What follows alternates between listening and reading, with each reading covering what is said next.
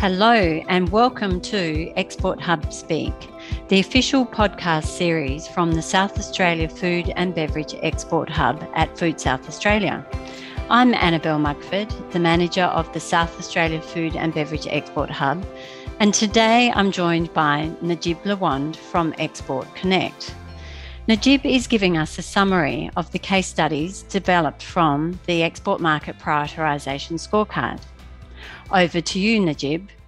The Export Market Prioritisation Scorecard, developed for the South Australian Food and Beverage five year export strategy, identified the United States of America as presenting strong export market potential for South Australian seasonings and sauces manufacturers.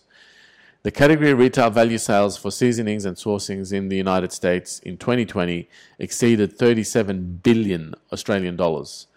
The compound annual growth rate forecast through to 2025 for seasonings and sauces in the United States is 4.8% per annum. High retail value sales and a high growth forecast is the ideal combination for market selection. The 83 products reviewed for this case study were sourced from markets including Italy and the United States. The most common price range of the seasonings and sauces products reviewed was between $3 and $6, representing 51% of all products reviewed. And the most popular pack sizes of the reviewed products were between 300 mils or grams and 450 mils or grams, representing 31% of all products reviewed.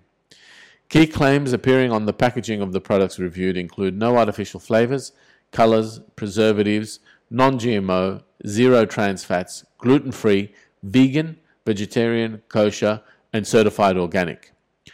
Health conscious consumers in the US are actively seeking healthier alternatives to regular sauces and condiments in the form of low salt products. Organic products also appeal to consumers' desire for more natural, healthy products and ethically sourced products. For South Australian seasonings and sauces manufacturers who want to avoid the, the expense of launching their own brand in the US, the good news is that leading retailers have responded to growing consumer price consciousness by investing in their private label lines. Suppliers to the food service channel should also note that the relative size of menus pre and post pandemic have generally decreased due to the need to improve efficiency among amid declining sales.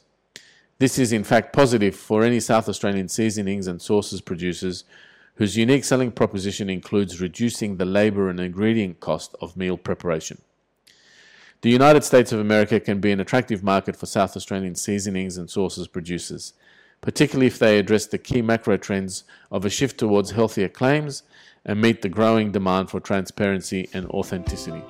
Thanks for the great summary, Najib, which highlights the exciting opportunities for South Australian food and beverage businesses. If you have enjoyed this podcast, make sure that you check out other episodes of Export Hub Speak on Spotify or Apple iTunes. Thanks for listening.